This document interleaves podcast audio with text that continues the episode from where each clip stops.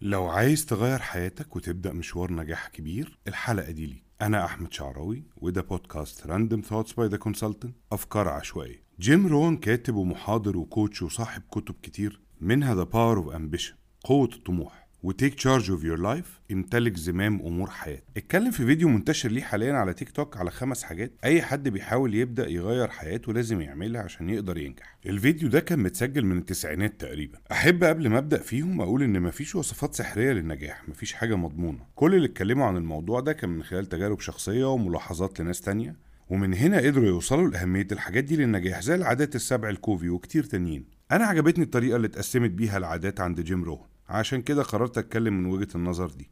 أول حاجة هي get serious أو خليك جاد. من خلال النصيحة الأولى اتكلم روهن عن أهمية الجدية.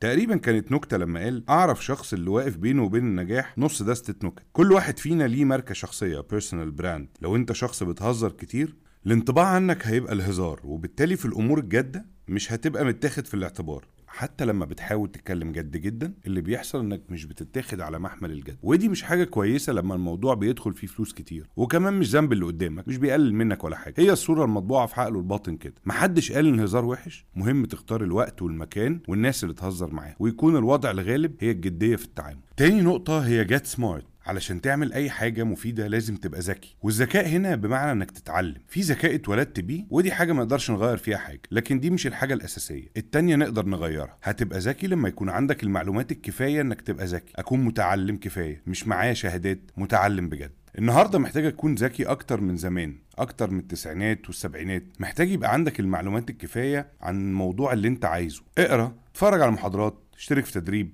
اعمل حاجات بإيدك واغلط وتعلم منها. أهم حاجة تتعلم. تالت نقطة هي جيت جوينج اتحرك. كل اللي اتعلمته ملوش أي لازمة من غير حركة من غير ما تعمل بيه حاجة. روها ندى مثال عن واحد عنده أرض وكل اللي بيعمله إن هو يجيب طوب وأسمنت وزلط وحديد ويخزنه هناك لكن مش بيبني حاجة. ملهاش فايدة مش هيوصل لحاجة. علشان كده من أهم الحاجات اللي تتعلمها إزاي تخطط يومك إزاي تخطط الأسبوع والشهر عشان تقدر تاخد الخطوات اللازمة عشان يرجع لك العائد اللي أنت عايزه سواء على المستوى الشخصي أو العملي. رابع حاجة جيت اكسايتد لازم تبقى متحمس. مش الحماس الكذاب بتاع التفكير الإيجابي؟ لو اللي بتعمله مش بيديك حماس كفاية يعني لو الحاجات اللي بتعملها مش هي اللي محمساك يبقى خليك متحمس على حاجات أساسية بسيطة زي قدرتك على الالتزام. لو أنت ملتزم باللي أنت بتعمله لازم تبقى متحمس إن أنت ملتزم. لو أنت بتحب الطبخ وقررت تفتح مطعم وتبقى أنت الشيف بتاعه. مش عايز تتكلم مع موردين ولا تشوف المكونات ولا تتأكد إن الأطباق مناسبة عشان أنت بتتحمس من الطبخ. تتحمس لما بيطلع أكل حلو. بس أنت كده كده بتعمل اللي عليك. لكن هنا تبقى متحمس إنك بتعمل اللي عليك. فمن النهارده تقدر تبدأ حماس إنك عملت حاجة واحدة أنت مش عايز تعملها لكن ضروري وبتبني في الاتجاه الصح اللي هيوصلك للي أنت عايزه. خليك متحمس على اللي تقدر توصل له. الحاجة الخامسة هي get away افصل. في حاجة سماها رون life balance توازن العيشة. بيقول لك هنا أنت محتاج تفصل وتبقى لوحدك تفصل وتتفكر تفصل وتعلم نفسك إزاي تعيش. زي ما بتعمل فلوس